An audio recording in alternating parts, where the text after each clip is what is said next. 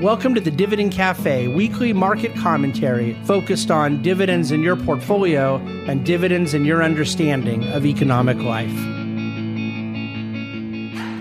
Well, hello and welcome to this week's Dividend Cafe. What a special and interesting and really significant, memorable. I can keep going on. A lot of adjectives to describe this week.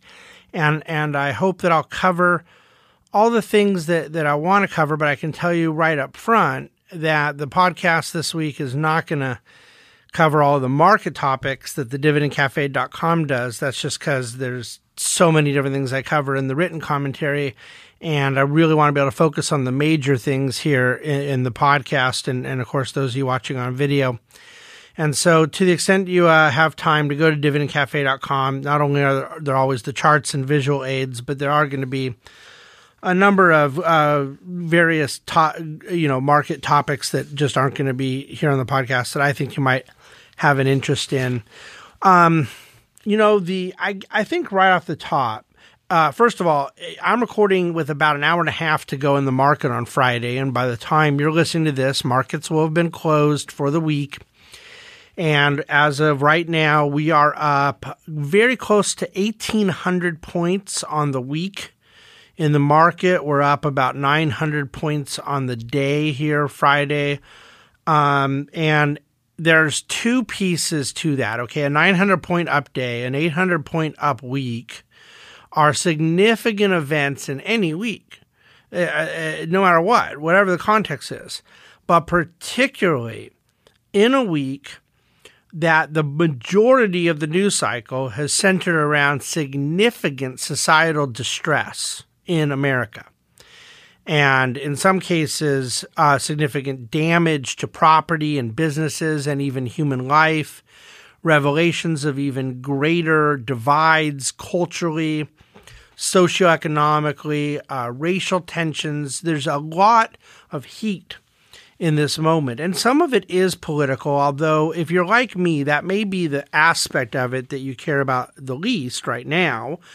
But my point in bringing this up in a Dividend Cafe, which of course is very consciously and very intentionally centered around market impact and investment implications, the ramifications of various cultural hot-button issues often are non-existent to markets.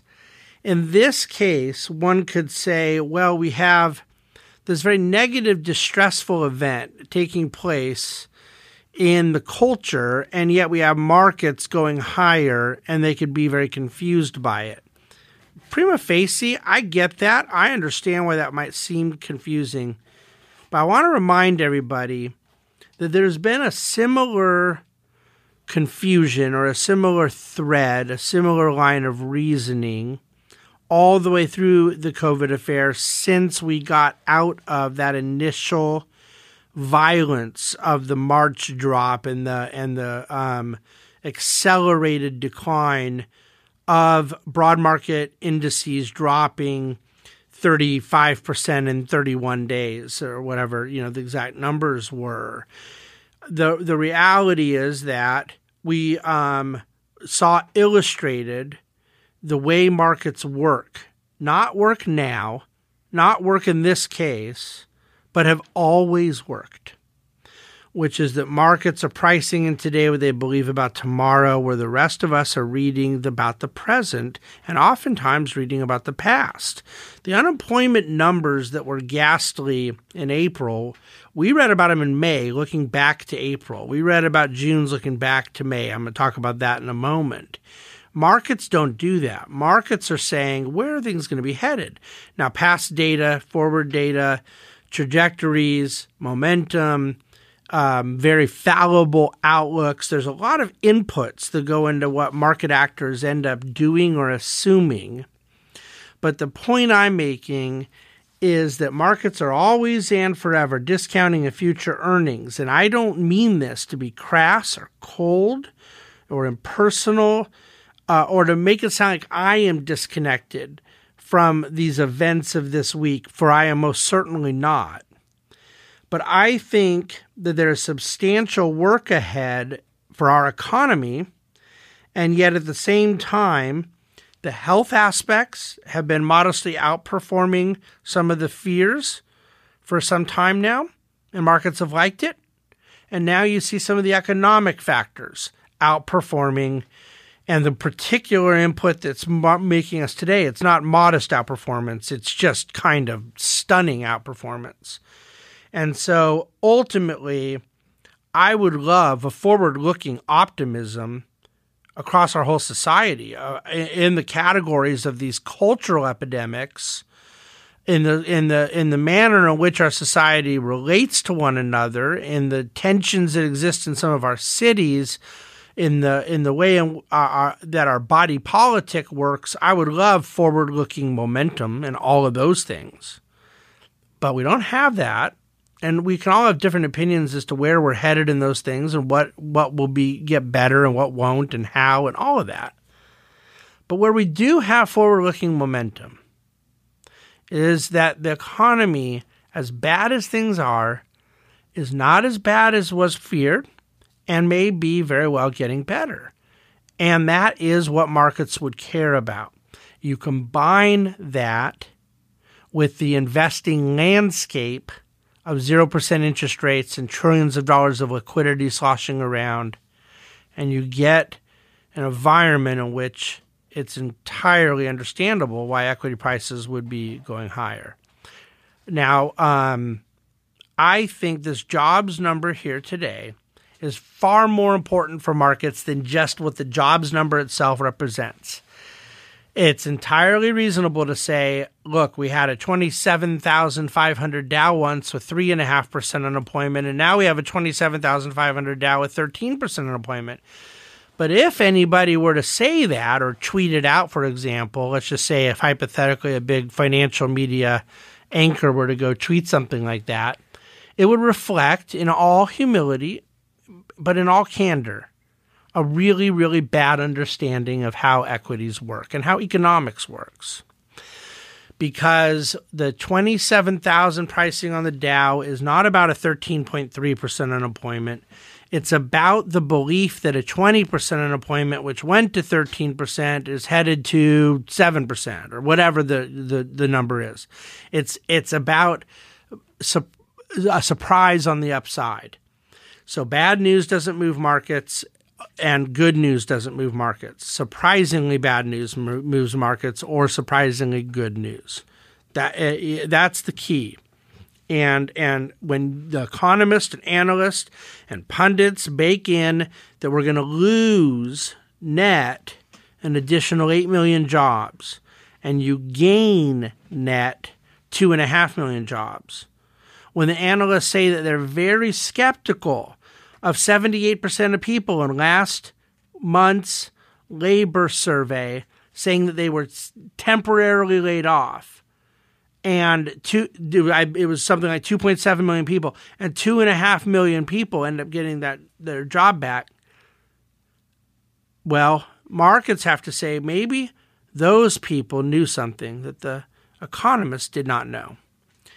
And it's difficult for markets to believe that the experts were only foiled this one time, but going forward, every other negative data projection they're going to get right, or positive data projection for that reason, for that matter. This isn't about them being negative and the news being positive. It's about them being fallible. They got it wrong, and everyone, people are all going to get things wrong. But I don't think that markets are right now saying, okay, this is much better than we expected. The jobs number, let's go act upon that. I think they're saying, what else out there, which has a very predominantly negative bias, is wrong as well? Will there be what we would call right tail risk, ongoing upside surprises? And I don't know how anyone couldn't conclude that that's at least a distinct possibility, that there is a risk being surprised to the upside in this environment. So that's, to me, the story of the jobs market. 1.2 million hires back in leisure and hospitality, 1.4 million hires back in bars and restaurants. health services, adding back 400,000 employees. You know, you had a lot of jobs that were lost come back. There's a lot to go. 13.3% unemployment is insanely high. But I think that we're headed in the right direction. And you have to now go through the process of pricing in where else a lot of the worst case assumptions may have been overdone or may be obsolete at this point. We've watched this play out in the energy sector, by the way, since late March timeframe, where you had the combination of oil demand going to zero effectively globally in this course of the shutdowns, and then the supply war that launched in early March between Russia and Saudi. And then from there, the production side got better as U.S. rigs were taken offline because of market circumstances. OPEC Plus came to its production agreement in mid-April, and there was a sort of purging or washing out of that excess supply. We had the famous storage fiasco at the end of April, which everybody misunderstood. By everybody, I mean the experts in the media. You know, they got that whole thing wrong too. But this is the point I'm making. I'm not actually doing an expert bashing session here. If it sounds that way, I'm not articulating it right. I definitely would recommend experts start utilizing some judicious humility. This has not been a very good year for quote-unquote experts. But what I mean is that I think the markets have to price in some expectation that across a spectrum of data points, categories, sectors, some things could be really misunderstood out there. And so we'll continue to see how these things play, my own perspective. And I don't share it as an expert. Okay, I desire to have expertise in economics, and I study macroeconomics as much as anybody could, honestly. But see, it's a long time ago, and I've talked about this in recent weeks, that my view of someone who studies macroeconomics is that they need to be totally saturated in humility, because that's the first lesson of economics, is how dynamic things are, how subject to change and adjustment in very quick periods of time. And so humility has to be a cornerstone of it. But see, where I want my expertise to be most applicable for clients is not per se my ability to analyze macroeconomic events. It's in the application to investors that allows for the natural fallibility of one's projection in constructing an asset allocation that takes into account that things could be better than we thought and takes into account that things could be worse than we thought. It would be very difficult right now to fully invest clients' capital on all the worst-case negative scenarios, because then you're going to effectively cut off the ability to have any chance of success for an outcome that may very well could happen, but then it's binary. If it doesn't, you've kind of blown somebody up in that regard. I think finding a balance around the circumstances that you're presented is the opportunity, let alone challenge, that comes out of asset allocation. Okay? So here we are in the short term with a really constructive May jobs situation relative to what was expected. And of course, we have this in the midst of the health data, as I write about every day at covidandmarkets.com, being substantially better than had been anticipated, a positivity ratio that is continuing to drop even as new testing is going higher, and even where there are some additional cases here and there in certain states, it's very difficult for anyone to make an argument that the act of economic reopening has thus far seemed to be problematic in any systemic sense, maybe in certain particular cases on a minor level. But when you look at the data of Japan and of South Korea and of Norway and of Denmark and of Italy and of Germany and of France and now in Texas and in South Carolina or Georgia, The point being that where we have some degree of 2 weeks, 3 weeks, 4 weeks, 6 weeks of data of full reopening, partial reopening, minor reopening, again, there's all these kind of sliding scale realities to it. But across that whole set of data, there simply is not right now any basis for believing that reopening is creating systemic risk of COVID spread. Quite the contrary. That's wonderful news for the human race, and it's wonderful news for the functioning of the American economy. So why don't I switch gears from all of the things that have me in a good mood, all of those waiters and waitresses and bartenders that have jobs right now, which, by the way, a lot of them still don't. So we still need more of them to reclaim jobs. But my point being, so many, quite literally 2.5 million people that have a job that didn't a month ago, with a high concentration of them in that industry, in leisure, hospitality, food and beverage. Besides the good news for them and for investors and for risk assets, why don't we switch gears to some bad news or some question marks? How's that? Rather than just negative. And that is the question of the COVID moment of spending. And what I mean by this is and I do not have an answer. I have suspicions across the spectrum politically. But look, we had a significant high deficit coming out of the Iraq and Afghanistan wars, going into the financial crisis, where revenues dramatically fell off because of the great economic recession.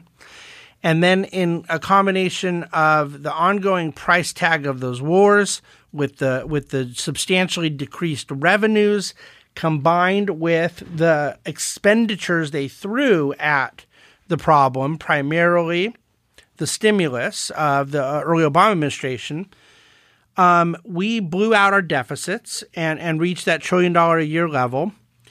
And then what happened is they kind of froze and eventually started declining. There was a big political battle. Republicans at the time, the Tea Party movement, pushed back on things. So you did not have low deficits, and you didn't have a balanced budget or anything like that.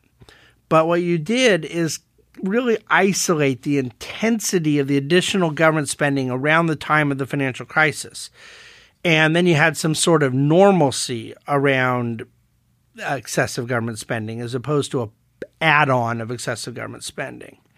Well, now, as we all know, we've added $3 trillion plus change in fiscal expenditures since COVID began.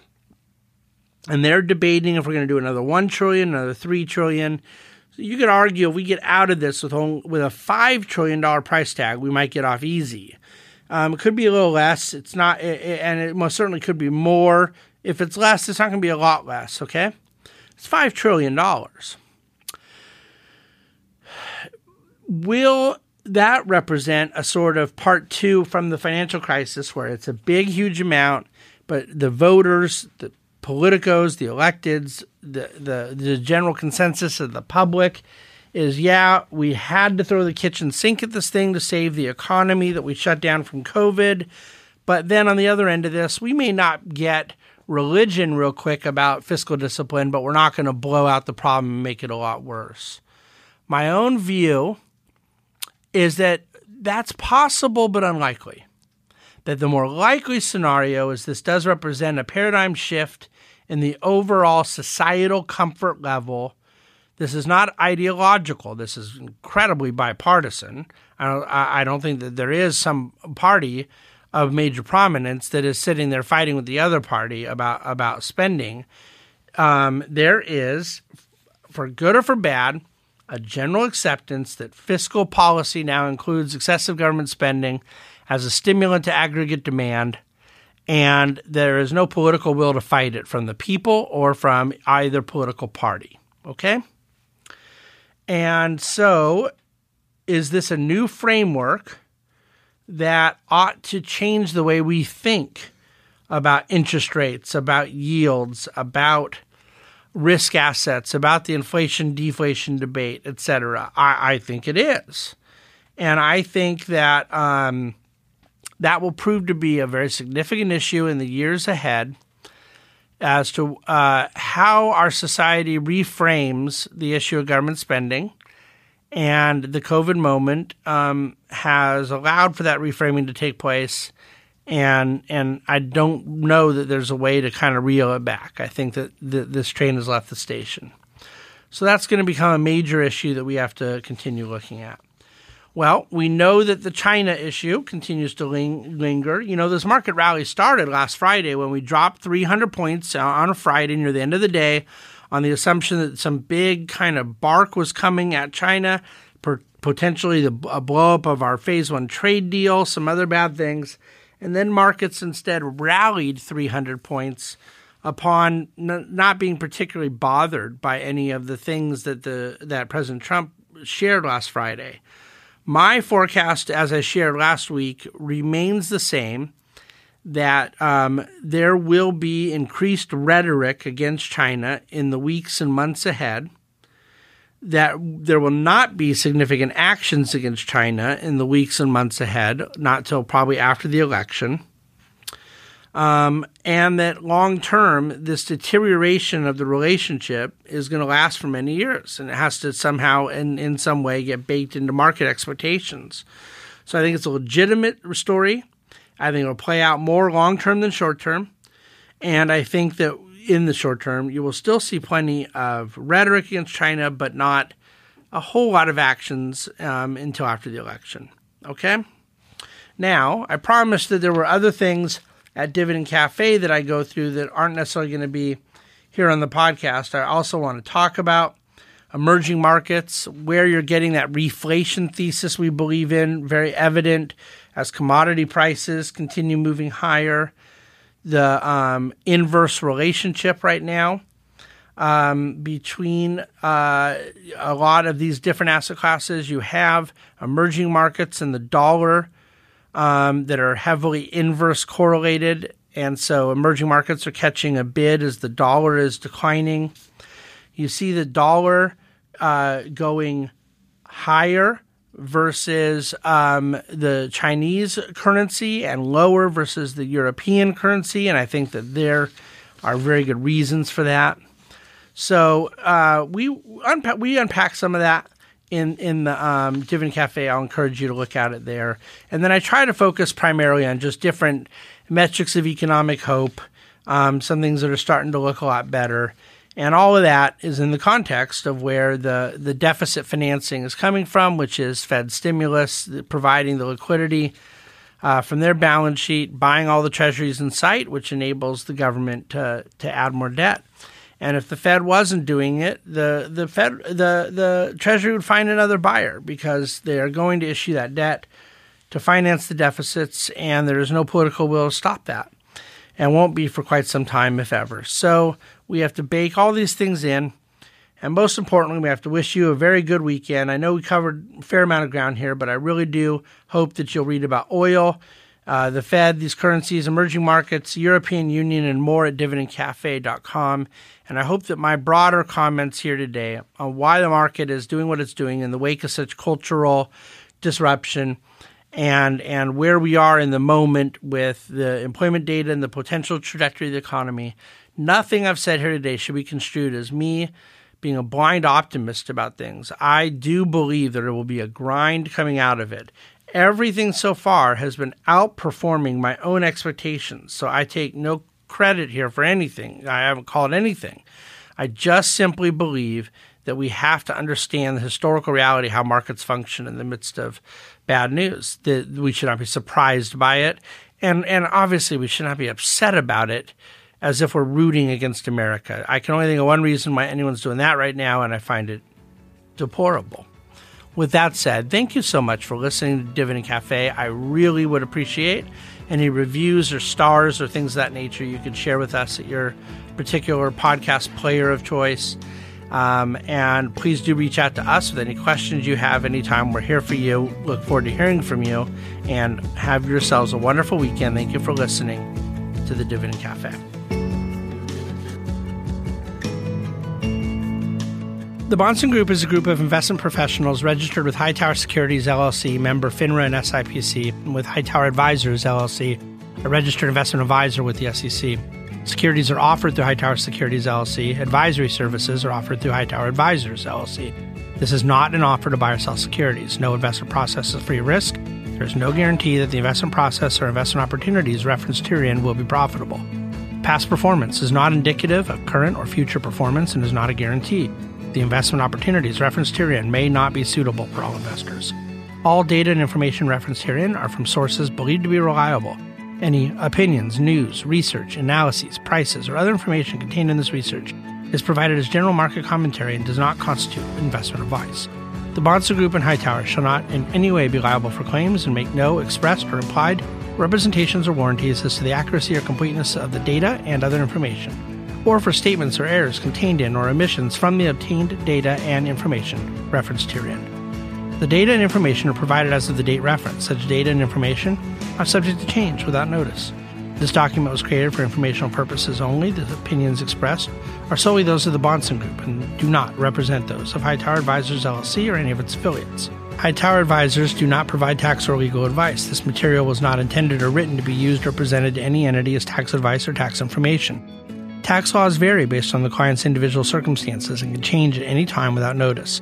Clients are urged to consult their tax or legal advisor for any related questions.